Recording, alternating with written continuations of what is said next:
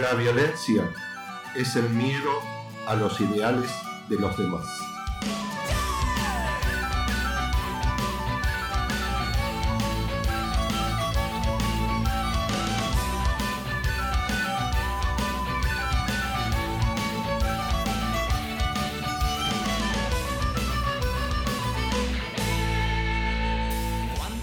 Este es el comienzo de un nuevo espacio un lugar de puntos de vista, de análisis y aclaraciones respecto de la oleada de información que nos inunda y abruma en el día a día, a cada hora, ya a cada minuto, lo que estamos llamando infodemia.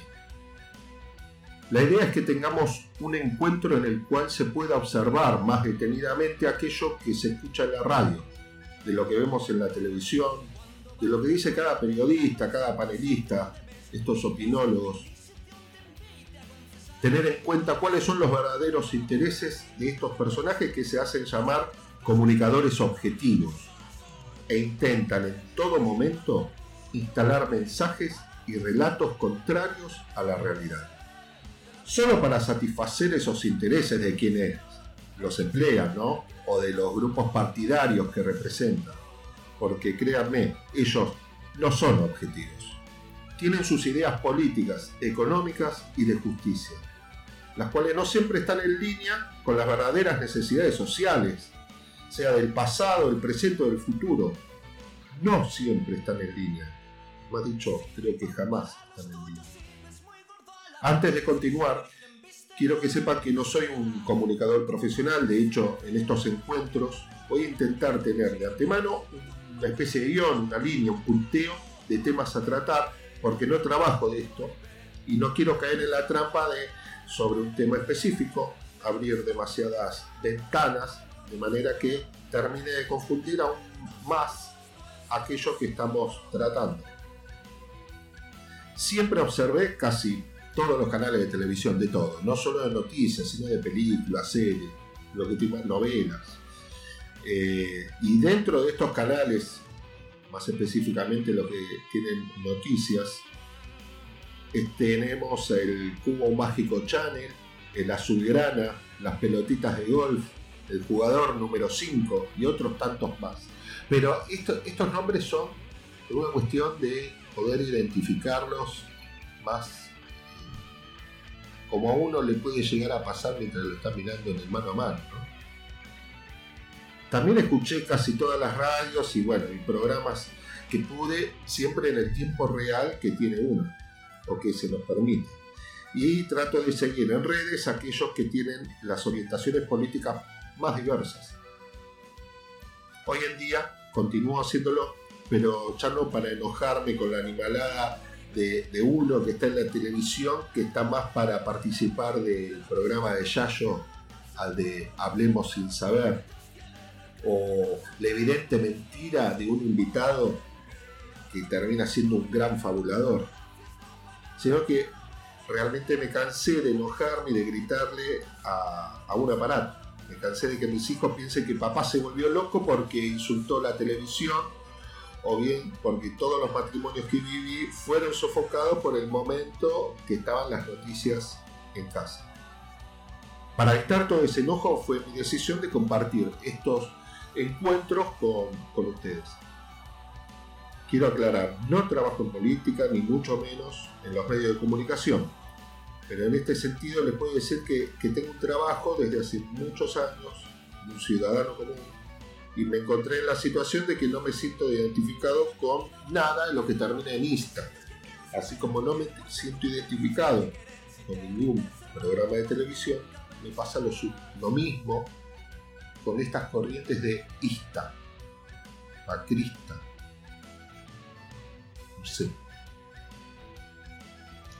Tampoco tengo militancia en ningún partido. solo tengo en claro que puedo afirmar que mi corriente está en primera medida en la conciencia social, en la solidaridad, en el respeto al vecino, al otro que está enfrente. Aun cuando piense distinto, porque no creo en las grietas y tampoco quiero alimentar ese monstruo creado por los medios para decirte que tenés que estar parado en una vereda o en la otra. ¿Se acuerdan cuando el gordito golpista comenzó con, con esa idea? La idea de la grieta Por eso les digo, bienvenidos al primer encuentro de lo que vamos a llamar Lo dijeron en la tele. Va a ser un espacio donde intentaremos de manera semanal analizar los temas centrales que se presentan en el día a día en materia política, económica y de justicia, desenmascarando esos títulos que meten en los canales de televisión a esos comunicadores con intereses propios, los odiadores seriales en las redes, esas operetas desestabilizadoras que aparecen en, todo momento, ¿no? Entonces lo que vamos a tratar de hacer es compartir con ustedes para que se termine con la afirmación de que un hecho, por la sencilla razón de que lo dijeron en la tele, se haya existido para que nos demos cuenta que no es como lo dicen en la tele. Que al final no era un experto en la materia el que dijo lo que dijo en la radio. Que el que publicó una barbaridad en las redes sociales no se tomó un solo segundo en chequear lo que estaba diciendo. Y que el que lo replicó favorece el, el lofer, lo que hoy estamos llamando el lofer. Van a ver que sobre la mayoría de las personas que mencione, a excepción de que los que son funcionarios públicos, van a tener un sobrenombre. Ese sobrenombre que le voy a poner va a ser dada su cualidad o bien por la sensación que tengo cuando lo veo o escucho. Como fue hace un ratito que hacía referencia a determinados canales de televisión. Por supuesto, siempre de manera cordial, sin insultar, como, como se dice en el barrio con onda. La idea también es que se trate de un juego, porque si de análisis de medios estamos hablando, tratar de identificar a quien estoy haciendo referencia y qué dijo, los obliga a ustedes a chequear que yo tampoco esté diciendo pavadas y que no se tome una expresión mía como la verdad absoluta. De hecho van a ver, y esto también voy a intentar, es muy difícil, pero la idea es instalar una primera regla para este espacio y la idea es que se eviten decir cuatro palabras.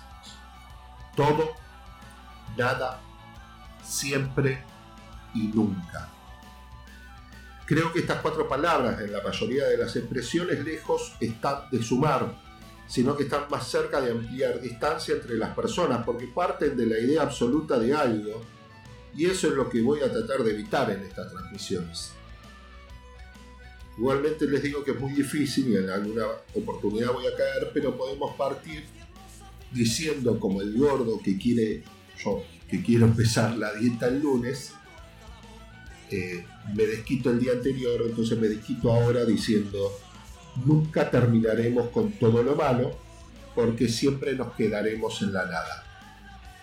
Entonces a partir de ahora vamos a no decir estas cuatro palabras. Otra cosa que quería comentarles es que me pueden encontrar para sugerencias, aportes, lo, que se les ocurra, en una cuenta de Twitter que les voy a, voy a transmitir más adelante. Y todas esas sugerencias van a ser tenidas en cuenta y se les va a dar crédito. De, hecho, hay muchas veces que miro en las redes cosas que me hacen pero llorar mal de la risa. Son fantásticas. Al que se le ocurrió, pero espectacular. Y ni siquiera lo hace a través de un meme, sino que pone una foto o hace un comentario que es único, que hace escupir cualquier cosa que tengas en la boca en ese momento. Así que voy a tratar de por ahí este, reproducir alguna de esas porque la, verdad que, vale la pena. Por último, y para cerrar esta, esta introducción, este inicio, quiero contarles quién soy. Porque si bien, como dije al principio, me considero un ciudadano como un laburante toda la vida, en las tinieblas de las transmisiones, soy Drinkman. El archivillano de los saludables, el enemigo de los vegetarianos, aniquilador de los veganos. En este espacio ingresaremos al mundo de la lujuria del buen beber, del buen comer, cocinar en brasas al fuego vivo, en el horno de barro, siempre con carne de la que te imagines. Sí, los degustadores de sopa de murciélagos acá tampoco tienen cabida, como así tampoco no tienen cabida los cornillón. Pero vamos a adentrarnos al momento exacto en el cual un asador se conecta con la comida, el fuego, el vino y el pucho. Amigos, amigas, bienvenidos a Lo dijeron en la tele.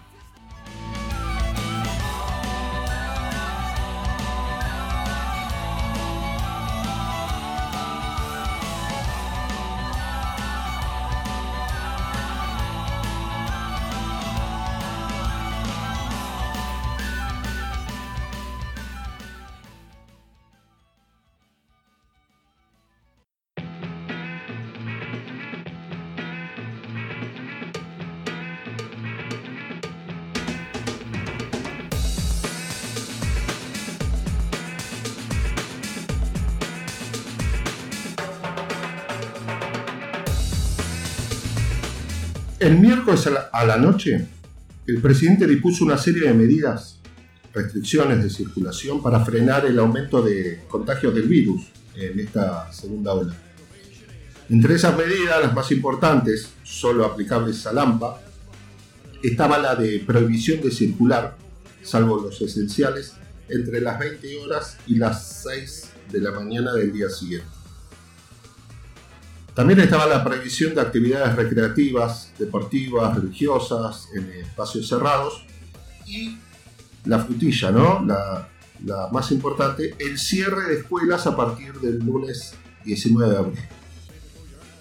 Ahora bien, me puse a ver un poco cuál fue la, reacción de los medios inmediatamente después de, la, de esa cadena de parte del presidente y de los formadores de opinión cuál era la línea que estaban bajando en cada canal. Y primero me fui al, Cubo Mágico Channel. Ahí estaba el novio de Karen, la de Montaña Rusa. Y este decía que los cacerolazos en Núñez y en Belgrano era de gente pobre que habían usado todos sus ahorros para sobrevivir.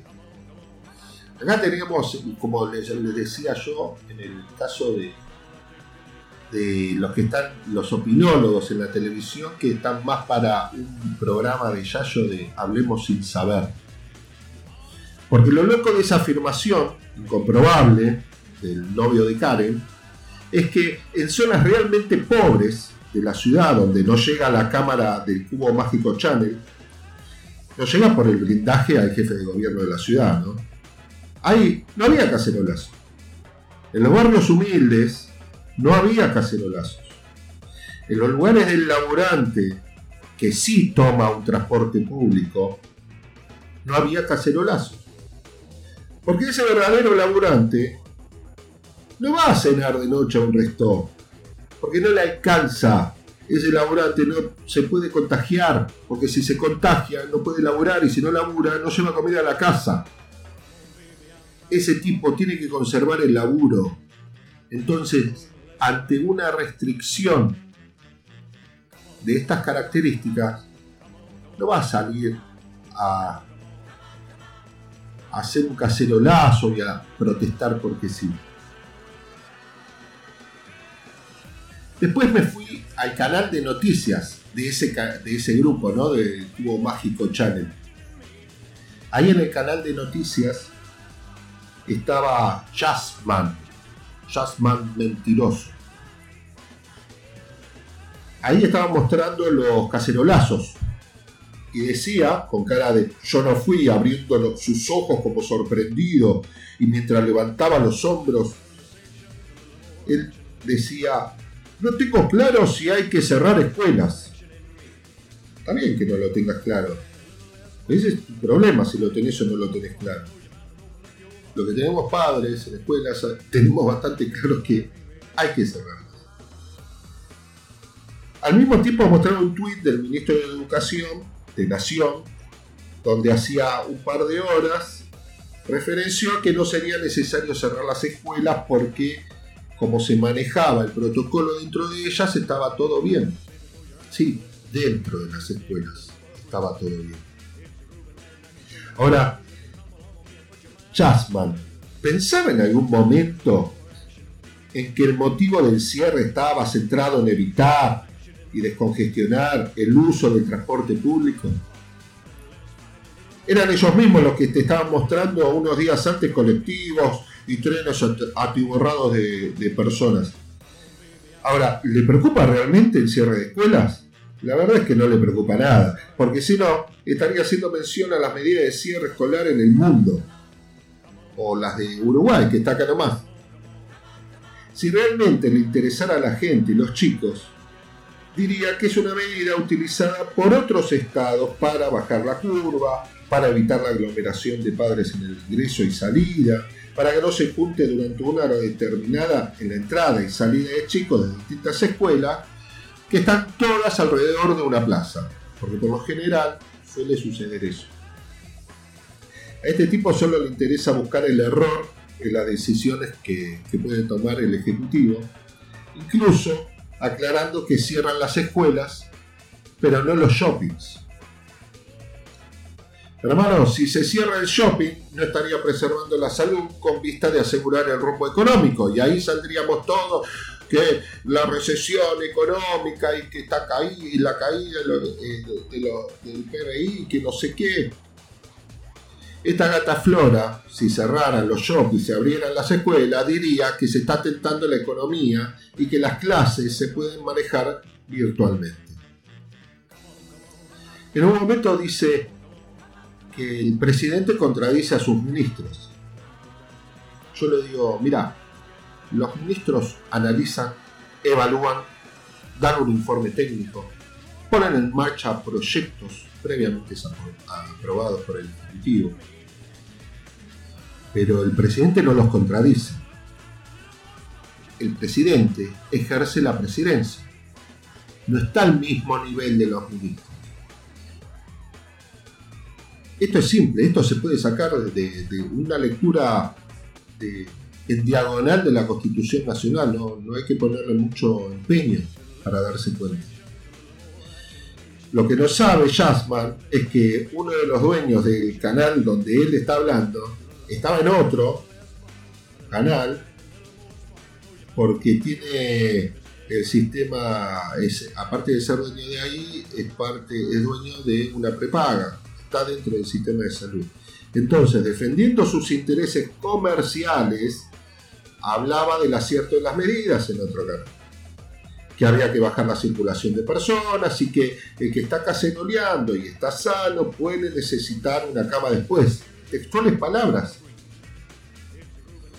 Igualmente él lo que estaba diciendo es que el que está caceroleando tiene en alto porcentaje su prepaga y el costo que él tiene por la pandemia y la saturación del sistema es alto. Entonces el que está caceroleando tendría que entender entre líneas dentro de su mensaje que no le va a poder dar el servicio que está pagando mes a mes. Pero bueno, bastante complejo. Pero el tipo hace recorrida por todos los canales diciendo lo mismo. Por un lado estamos todos de acuerdo, sí, también las restricciones, todo perfecto en eso. Pero él lo está diciendo con otros intereses. Intereses comerciales propios. Después de ahí me fui al canal al, que son dos letras eh, de color azul grana. Bueno, ese canal es un mundo aparte. Había filmaciones, mostraban filmaciones a un metro de distancia para que parezca que había muchas personas de gente caceroleando en olivos. Y ahí en ese mismo programa el, invitado era Rubinstein, el degradado ministro de Salud, devenido el secretario y hoy ex secretario, ahora opinólogo de parte en estos programas. A veces están eh, está en el Azulgrana y otras veces en el Cubo Mágico Channel. Pero no lo veo en el jugador número 5 hablando. Porque ahí sí le van a preguntar y le van a, le van a decir por qué no explica todas las macanas que se mandó. Todo lo que permitió durante cuatro años. Ese es otro tema. En ese mismo programa, luego aparece una publicidad con música tenebrosa, donde se, se preguntaban, con una tipografía grande, ¿estamos listos para otro cierre? Y después apareció una frase que decía, la polémica de la segunda dosis. No, yo no sé si estoy listo para otro cierre, es cierto, nadie está listo para otro cierre, estamos en el medio de una guerra, una guerra, una guerra de salud, Acá no hay un enemigo que se lo ve y se manda soldados a combatir, sino que el combate es distinto, el enemigo no se lo conoce. Esa es la particularidad de esta guerra. Pero bueno, ellos hacían, eh, van tirando ese tipo de títulos entre las publicidades que meten entre programa y programa. Y al toque nomás ahí comenzó el programa de Rómulo y Beruti, eh, y comienzan ellos a, presentar y a, tirar títulos, porque alguno iba a pegar de todas las pavadas que están diciendo, ¿no? Alguno dice, la suspensión de clases genera polémica. ¿Dónde? Me pregunto, porque todos los padres estábamos esperando una suspensión. Si hay alguno que lo esperaba, tal vez está teniendo otros intereses o se maneja con, un mínimo de ignorancia y se la respetó. Es así se la respetó. Pero si se maneja con otros intereses, que no, que no, que no opine. Que no puede opinar desde el lugar del padre, porque está manejándose con intereses propios, sea políticos, ideológicos, lo que fuera. Acá esto es simple, estamos hablando de salud de los pibes, de eh, la congestión en las entradas, del uso de transporte público, de todo. Después tiraban otro título que decía, el presidente se inclinó por la decisión de Axel. ¿Qué? Perdón, el presidente no toma decisiones propias, no las sabías. Toma decisiones ajenas, parece ser. Pero bueno, después tiraron otro que decía, las medidas generan gran movimiento en todos lados. Para ellos, todos lados son Núñez, Recoletas y Olivos, no otros lugares, ¿eh? Son esos tres lugares para, para ese canal, esos tres lugares son todos lados. Después empiezan a inflar la reunión de gabinete que se estaba dando en ese, o se estaría dando en ese momento, de gobierno de la ciudad, como si fuera lo más importante que va a pasar, ¿no? Porque dicen, están buscando cómo responderle al gobierno. ¿Por qué no buscan cómo enfrentar esta segunda ola en lugar, o cómo controlar para que no haya tanta circulación en la gente y circulación de virus entre la gente? Pero bueno, se ve que estaban buscando cómo responderle al gobierno. Y bueno, nos quedamos ahí. Después vino la frutilla de la torta que dice que el impulsor de las medidas era Axel. Y ahí ya, ya no había remate. Yo no puedo creer que en lugar de informar objetivamente qué medidas se dispusieron, cuál es el alcance del anuncio, solo quieren poner sobre la mesa una polémica. El capricho porque sí, el, criticar sin fundamento, sin argumento. Total, algo le va a quedar a la cabeza de la persona que está cocinando, del otro que está terminando llegando a la casa, del que está esperando para comer. Solo quieren poner sobre la mesa ese capricho. Y entonces te muestran cacerolas, cuatro gatos locos en barrios ultra acomodados y no te muestran el país entero. Igual no sé qué conviene más, si lo muestran o, no, o, que no lo muestren, ¿no? Porque cuando te quieren mostrar el país, ahí ponen de invitado a Natalio Ruiz, el hombrecito del sombrero gris. Entonces lo ponen para que diga que Mendoza está en condiciones de independizarse y después meten la misma bolsa a la provincia de Córdoba. O si no, mandan un móvil a Formosa, contratan un par de mujeres por 5 mil pesos para que digan que les robaron los bebés. Pero eso sí, cuando se tiene que hacer cargo de la truchada que hicieron, porque ahí investigó la justicia, ¿eh? investigó y se llegó a esa luz. Pero yo no escuché que diga, utilicen el mismo tiempo en ese espacio que utilizaron para hacer toda esta pantomima. Para decir, sí, ponele, nos equivocamos. Mandal muere a la cronista que hizo todo ese informe, no sé. Pero por lo menos mete la cara, loco. Yo veo que en, ese canal, en la Azulgrana, no, no les importa en absoluto siquiera concientizar. Le importa es el antisanitarismo. Hace cuatro días se murió un periodista de los históricos, en el, que está en el canal de noticias del Cubo Mágico Channel. Y su canal y el canal del jugador número 5 comenzaron con la campaña de usar un barbijo en vivo. No sé si cambian algo, pero es, la impronta, es el mensaje, es lo que se está diciendo.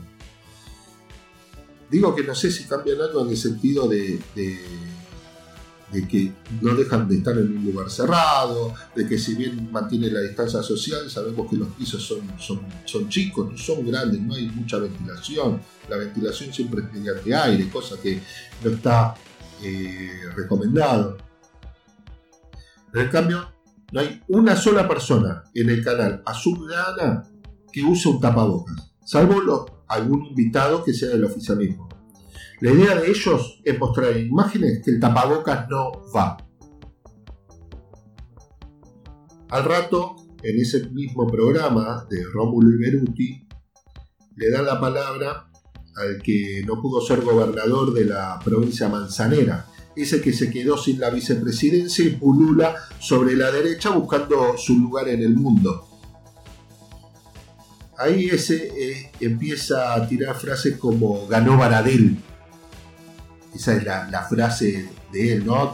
De poner de relieve a un sindicalista vago, gordo, feo, con barba sucia, claro, genera odio, impotencia, bronca sobre la gente que, la, gente de bien, ¿no? Que mira ese canal. Esa es la intención. Pero después tira que las restricciones, esta es la fantástica, porque ese que no pudo ser gobernador, la provincia de La Manzana, dice que las restricciones deben debatirse y salir mediante ley del Congreso Maestro, cuando el Congreso no funcionó durante cuatro años, cuando nos endeudaron por casi 50 mil millones de dólares con el FMI, ahí no era necesario debatir y promulgar una ley por la deuda, ¿no? ¿Sabes qué? Se me ríen los pocos pelos que tengo por eso. Igualmente, este, este canal lo que tiene es que es una atrás de la otra. Falacias, topos, eh, argumentos débiles, totales y mentiras. La, mentira es, fantástica. En un momento aparece Rómulo Beruti y, y continúan con las imágenes de Olivo y empiezan a decir el gobierno federal avanza contra la ciudad y atrás de eso empiezan a preguntar ¿qué pasó con Pfizer? Mejor preguntarle qué pasó con las vacunas que llevaba el ministro de Salud de Corrientes a, chocar y tenía 900 vacunas sin autorización ni documentación para trasladarla, no daba explicaciones a dónde la llevaba. Preguntate eso, ¿no? ¿Qué pasó con la Pfizer? En lugar de preguntarte qué pasó con la Pfizer, empecé a contar cuál es el porcentaje de vacunados hoy en relación a la población media posible de ser vacunada en el país. Porque sabemos que la Argentina tiene entre 45, 45 millones de personas de las cuales hay 10 palos que son menores de 18 que no están previstos ser vacunados. Entonces, nuestra posición respecto de la vacunación cómo se está dando nos pone el número 20 en el mundo. Somos de los 20 primeros países que están vacunando sin parar. Es verdad que no tenemos el 60% de vacunados como en Estados Unidos. Eso es cierto. Pero no te olvides eh, que todas las semanas te entra un palo promedio de vacuna. Y todos los días se vacunan promedio de 70 a 80 mil personas. Me voy a preguntarte pavadas, preguntarte cómo, cómo lo logra este gobierno, qué bien que lo está haciendo. Después, bueno, cambiando un poco de tema, aparece de vuelta Rómulo. Rómulo es el hincha de Racing de los dos. No, no tengo nada en contra de Racing, de hecho me lo cruzo en la cancha, soy hincha de Racing, voy, aliento a la academia o lo alentaba cuando se podía ir a la cancha antes. Este, Rómulo, haciendo referencia a las medidas duras de, del gobierno, entrevista al ministro de Defensa de Nación, Rossi. Y su palabra era importante porque dentro de los anuncios del presidente, entre ellos había una función que se le estaba dando a las Fuerzas Armadas que era de con la colaboración en la cuestión de, eh. Prestar colaboración a los hospitales, el tema de llevar comida, asistencia, eh, participar y colaborar mucho con respecto a lo que sería el tema de los hisopados, para que no esté concentrado todo en, algunos centros. Entonces el ministro hace un reflejo de, esas medidas mirando el tres cuartos del vaso lleno. ¿Querés que sea más, más exigente? La mitad del vaso lleno. Entonces te empieza a contar que estamos, las restricciones no es total, estamos hablando de 10 horas donde hay restricciones severas. Estamos hablando, él decía, ¿no? Que continúan todas las actividades, que la virtualidad de las escuelas, o sea, ir a la virtualidad de las escuelas es por 15 días nada más. En un momento dice, si los pibes van una semana sí, una semana no, lo único que están perdiendo son 5 días en donde se las mandan a la virtualidad a todos. No es que se quedan sin educación, como una vez dijo eh, Yuyo. Yuyo es el alto al pedo que está ahí en el, jugo mágico Channel de la mañana. Después dijo que las miradas del gobierno están puestas en la salud y en la economía. Reflexionó el alarmante crecimiento de los casos en el AMBA y que no es lo mismo que en el resto del país.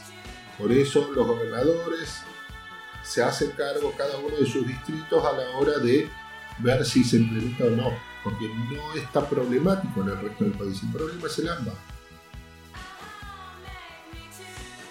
También dijo que se intenta descomprimir las terapias intensivas y en un momento pidió que, que miremos el mundo y apelemos a la responsabilidad de todo esto y de cómo nos vamos a manejar. Ahí Rómulo, con la única intención de mencionar a los tanques del ejército y a la ciudad, todo en una misma oración, eh, le pregunta, ¿van a haber tanques en las calles de la ciudad? Y, se le, encima se le escapa la sonrisa, ni, ni siquiera sirve para actuar. Entonces el ministro, con buen tino, le responde, los tanques están bien guardados, por suerte. Ahí se quedó sin palabra Rómulo. Ahora, ¿qué pasa con esto? Lo cierto es que todos los informes en estos medios, lejos están de dar una noticia. La idea central es crear desconcierto y bronca en el televidente. Quieren crear violencia. Porque ¿qué le pasa al que está en su casa y viene un tipo y dice ganó Baradel, después te muestran a otro loquito que está en Olivos golpeando con la cacerola el portón de la quinta presidencial. Lo que crea violencia. Después al mismo tiempo en las redes aparecían algunas descolgadas que ni siquiera vale la pena mencionar eso. Pero ni siquiera vale la pena porque ni siquiera hoy en día son funcionarios públicos. Este, y aparecían diciendo que, que los chicos lloraban en sus casas porque no podían ir a la escuela. Yo te voy a decir una cosa, tengo dos. Una, no lloraba, estaba enojadísimo porque quería ir a la escuela. ¿Por qué? Porque quiere usar el buzo de egresada, de primaria, ni siquiera de secundaria. Este, está con toda esta cuestión quilombo hormonal que Uno tiene que respetar, por supuesto, y acompañar. Pero el otro, el más pequeño, le agradecía al presidente por, las medidas que había tomado. Esto no es una cosa que se hable en casa así como loco, pero me parecía muy gracioso que había dos posturas. Y la postura que estaba con bronca que cerraban las escuelas no decía que no había que cerrar las escuelas, era una postura que decía me da bronca que cierren, punto. Pero entendía que había una cuestión mayor de preservar la salud de todos y por eso por un tiempo específico se cerraban las escuelas. Pero a estos medios no les interesa eso. Ellos les, interesa crear violencia, bronca.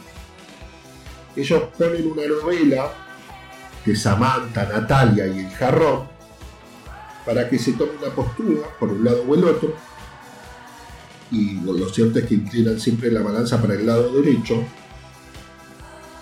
pero no, no le sirve a nadie en ningún momento se intentó explicar cuáles son las medidas, cuál es el alcance, la idea, el objetivo de llegar con esas medidas. El presidente se ocupó de argumentar bastante sobre ese tema, no solo a la noche al hacer el anuncio, sino eh, día por medio después, también se ocupó de fundamentarla, porque le empezaron a caer con algunas eh, que, que, hubo en el medio sobre si se había relajado o no el sistema de salud. Él no dijo que se relajó el sistema de salud. Nunca dijo que se relajaron los médicos. Él al decir esa frase, para mí fue equivocada la manera que lo dijo.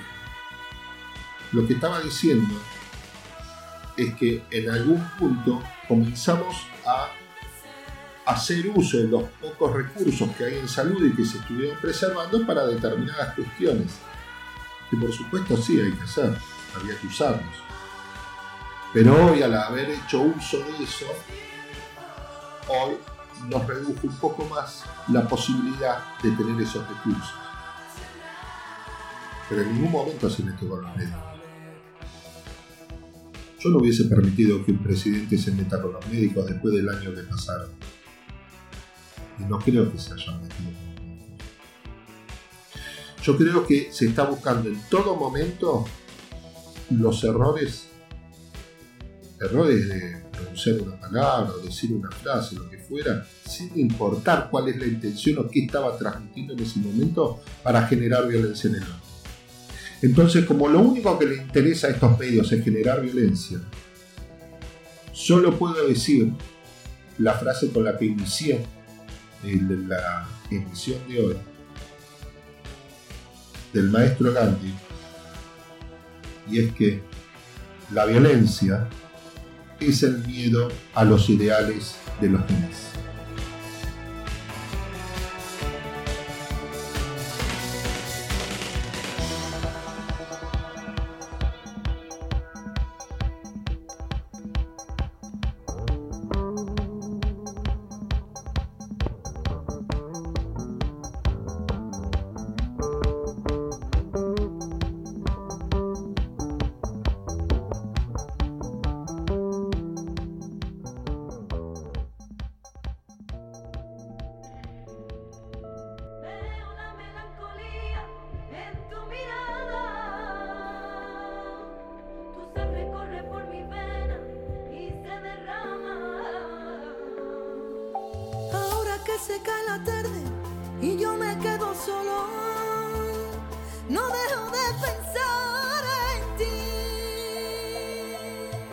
Cuando nos adentramos al mundo del cante flamenco, vemos que está dividido por distintos palos. Ahora, ¿qué, es lo que llamamos palos? Son los distintos tipos de cantes que componen la música flamenca y que se caracterizan entre sí según las letras, orígenes de esas letras, estructuras dentro del cante, las estrofas, el compás que lo componen en cada caso. Dentro del cante flamenco vamos a ver que hay cante y lo que se llaman cantes modernos. En el primer caso proviene más de los gitanos, se observa los palos como la seguirilla, las cañas, las soleares, los martinetes, saetas, todo. En el futuro y a medida que vayamos avanzando en cada encuentro vamos a ir viendo cada palo en particular. Pero bueno, para, de manera general lo que sería el cantejondo, cada una de sus letras van a ser sentimientos propios del cantador, el sufrimiento en lo cotidiano. Va a ser una queja ventilada a través del lamento, la historia de desamor, la magia que cambió la vida, el trabajo duro, la superstición, la violencia y la tragedia. Son en principio propios del cantador esos sentimientos porque a medida que la guitarra endulza su sentir y las palmas marcan el tiempo y acentuación de, ese, camino por, ese camino por andar, el bailador o la bailadora se van a hacer dueños de esa expresión. Después en el segundo caso, que los cantes modernos van a estar dados por los folclóricos de, de andaluces, las rondeñas, las sevillanas, los fandangos. También se va a ver más adelante, pero estos cantes o estos palos están caracterizados más en lo festivo, en la felicidad de la llegada de un hijo, las fiestas dentro de los pueblos, una nueva novia, los paisajes de Andalucía,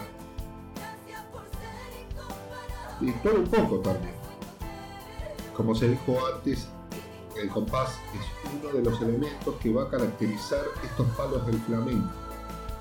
Dentro de la estructura de la canción debe ser respetado por todos, tanto por la guitarra, por el cante, por las palmas y el baile. Va a estar dado, según el tipo de cante, en algunos casos por eh, un compás de 12 tiempos o de 4, un, 4 por 4, eh, 2x4, según sea el caso, pero tendrá algunos tiempos en silencio, tiempos débiles, más acentuados. Eso también va a caracterizar cada uno de los palos. Una cuestión, cuestión perdón, a tener en cuenta que a partir de la segunda mitad de la década del 70 se incorpora eh, el grupo flamenco El Cajón, proveniente del cajón peruano, ese cajón robusto, cuadrado, de madera dura, sin cuerdas. Vale esta aclaración porque luego con el tipo de cajón flamenco llevó cuerdas. Pero el primero era así, el cajón peruano era de madera dura, cuadrado, pesado, sin cuerdas. En el caso del cajón flamenco, como dije, la madera mucho más larga, alargado, más estilo rectangular, y las cuerdas en el interior para, mejorar eh, el efecto sonoro. El cajón peruano tuvo su origen en grupos de esclavos africanos que se encontraban en esa región, la región peruana, y expresaban su lamento como si estuviesen tocando tambores. Lo hacían sobre cajones que se utilizaban a su vez para transportar eh, mercadería, productos, los cuales eran tocados por estos esclavos con las palmas de su mano. Y bueno, ya este, este cajón peruano en el 2001 había sido declarado Patrimonio de la Humanidad. Este innovador uso del cajón flamenco fue de un excéntrico como Paco de Lucía, quien en una de sus giras que estaba haciendo por América, lo incorporó en un recital y a partir de ahí se empezó a utilizar al punto tal que hoy dentro de una orquesta flamenca, compuesta la típica por guitarra, palmas, cantes y bailadores, casi siempre va a haber un cajón que acompañe.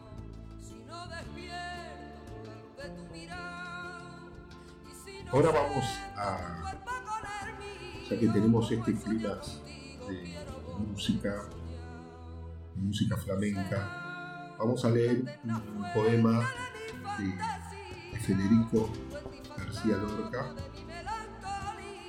de su libro Poema del Cantijondo. Y este dice así, Quejío,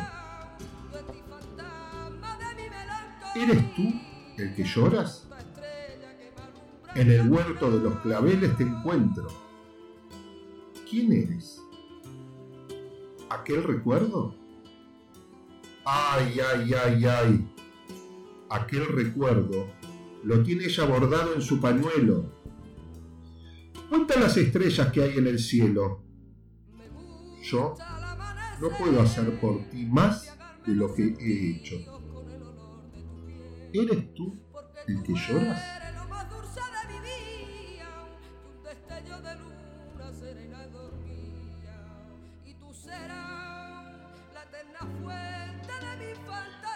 Hermoso poema de Federico, haciendo honor al quejío, cuando estamos hablando un poco de lo que es el canto y En este caso vemos que es el quejío el que le está hablando al, cantador.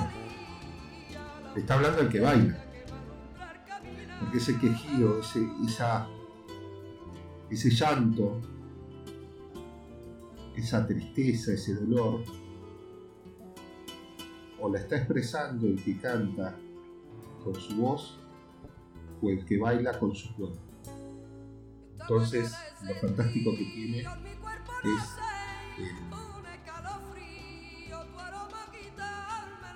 el, diálogo del quejío con quien lo está teniendo en ese momento.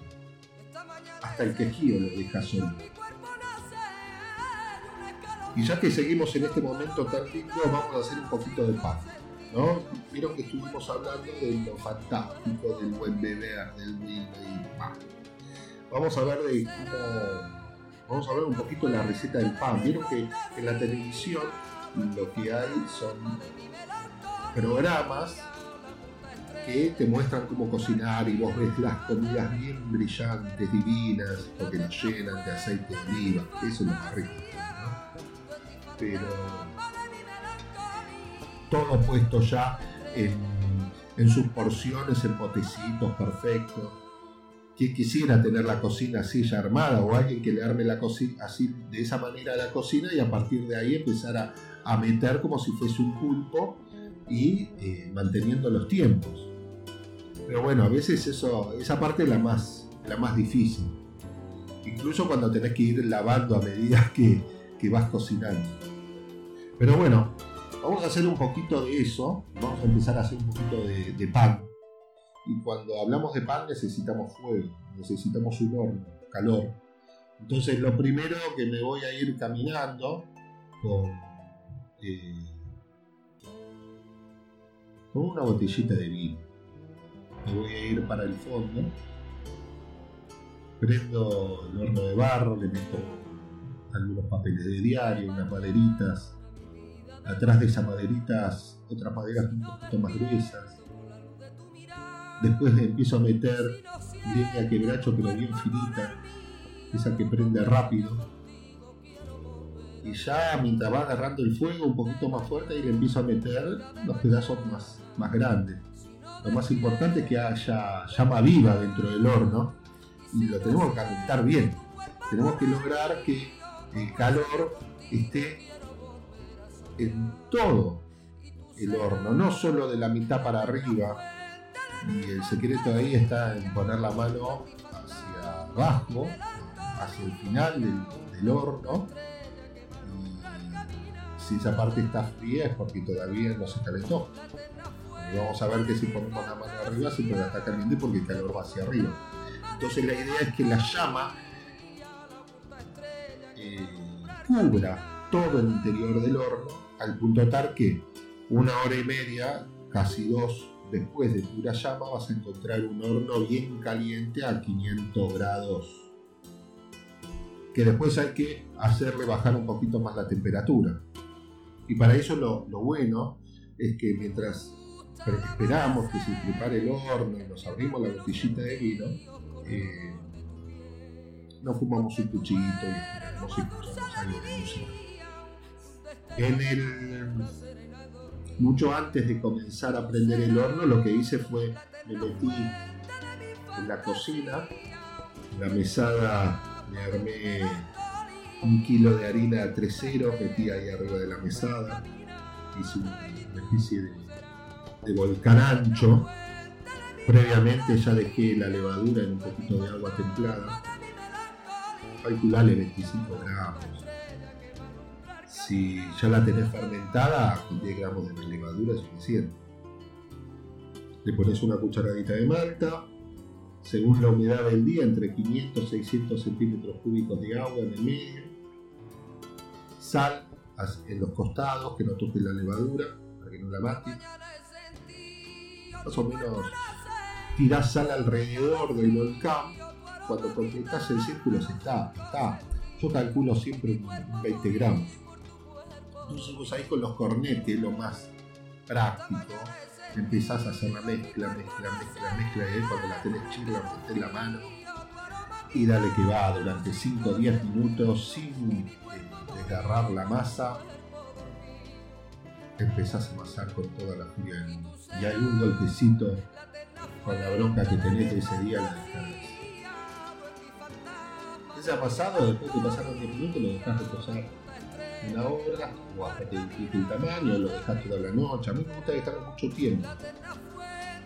Siempre tapado, ¿no? Un bol o un lugar donde le permita crecer bien.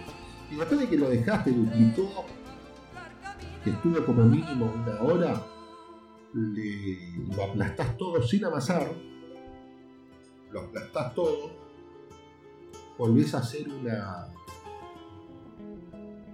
armas especie de, paquetito. Doblas de un lado, doblas del otro, del de adelante hacia adentro y del de atrás hacia adentro también. Lo das vuelta, girás y ahí ya embollaste eh, el bollo nuevamente para que vuelva a duplicar. Una vez que duplicó, volviste a decasificar y ahí te armas y empiezas a cortar los pedacitos. Si tenés una balanza, para que sean exactos según lo que quieras hacer, si un Felipe, un miñón, una flautita. Yo agarro la mano y lo agarro con el puño, lo cierro y saco el pedazo y esa es mi medida. Por lo general ahí tengo más o menos 70 gramos, con esos 70, 80 gramos. Entonces me sirve como una especie para un Felipe, para un Felipe. Entonces eso lo bollo de vuelta cada uno de esos pedacitos, los aplasto y los bollo, le hago un bollo vuelvo de vuelta una vez que, que, duplicó. Para todo esto ya estamos calentando el horno, porque el bollo lo dejas descansar un ratito más, no mucho. Cuando ya descansó, volviste a, a descasificar el bollo pequeño, metes un pliegue de afuera para adentro, la, la parte de, de, tu lado para adentro también, lo das vuelta lo haces tipo rollo y ya lo metes en la, en la asadera, en la plancha, en la chapa, ¿no? Se le dice. Y bueno, cuando ya tenés todo medianamente listo, las flautitas, en este caso para San Felipe, y los humedeces, un poquito de agua, rociando de agua. Y en el horno, antes de meterlo, esperás es una hoja de diario y vas a ver que si se prende fuego no está para cocinar. Si solo se va calentando y cambiando de color, como si no sé, color de papiro, ahí sí sacás y está justo para meterlo ese horno bien fuerte, 220, 250. Con una latita con agua adentro para que no el vapor y cada tanto lo rociás y lo dejas 15, 20 minutos y te sacas unos filipes de pollo. Mientras tanto te chupaste una botellita de vino, o te guste, y te fumaste unos puchos escuchando buena Hasta el próximo encuentro.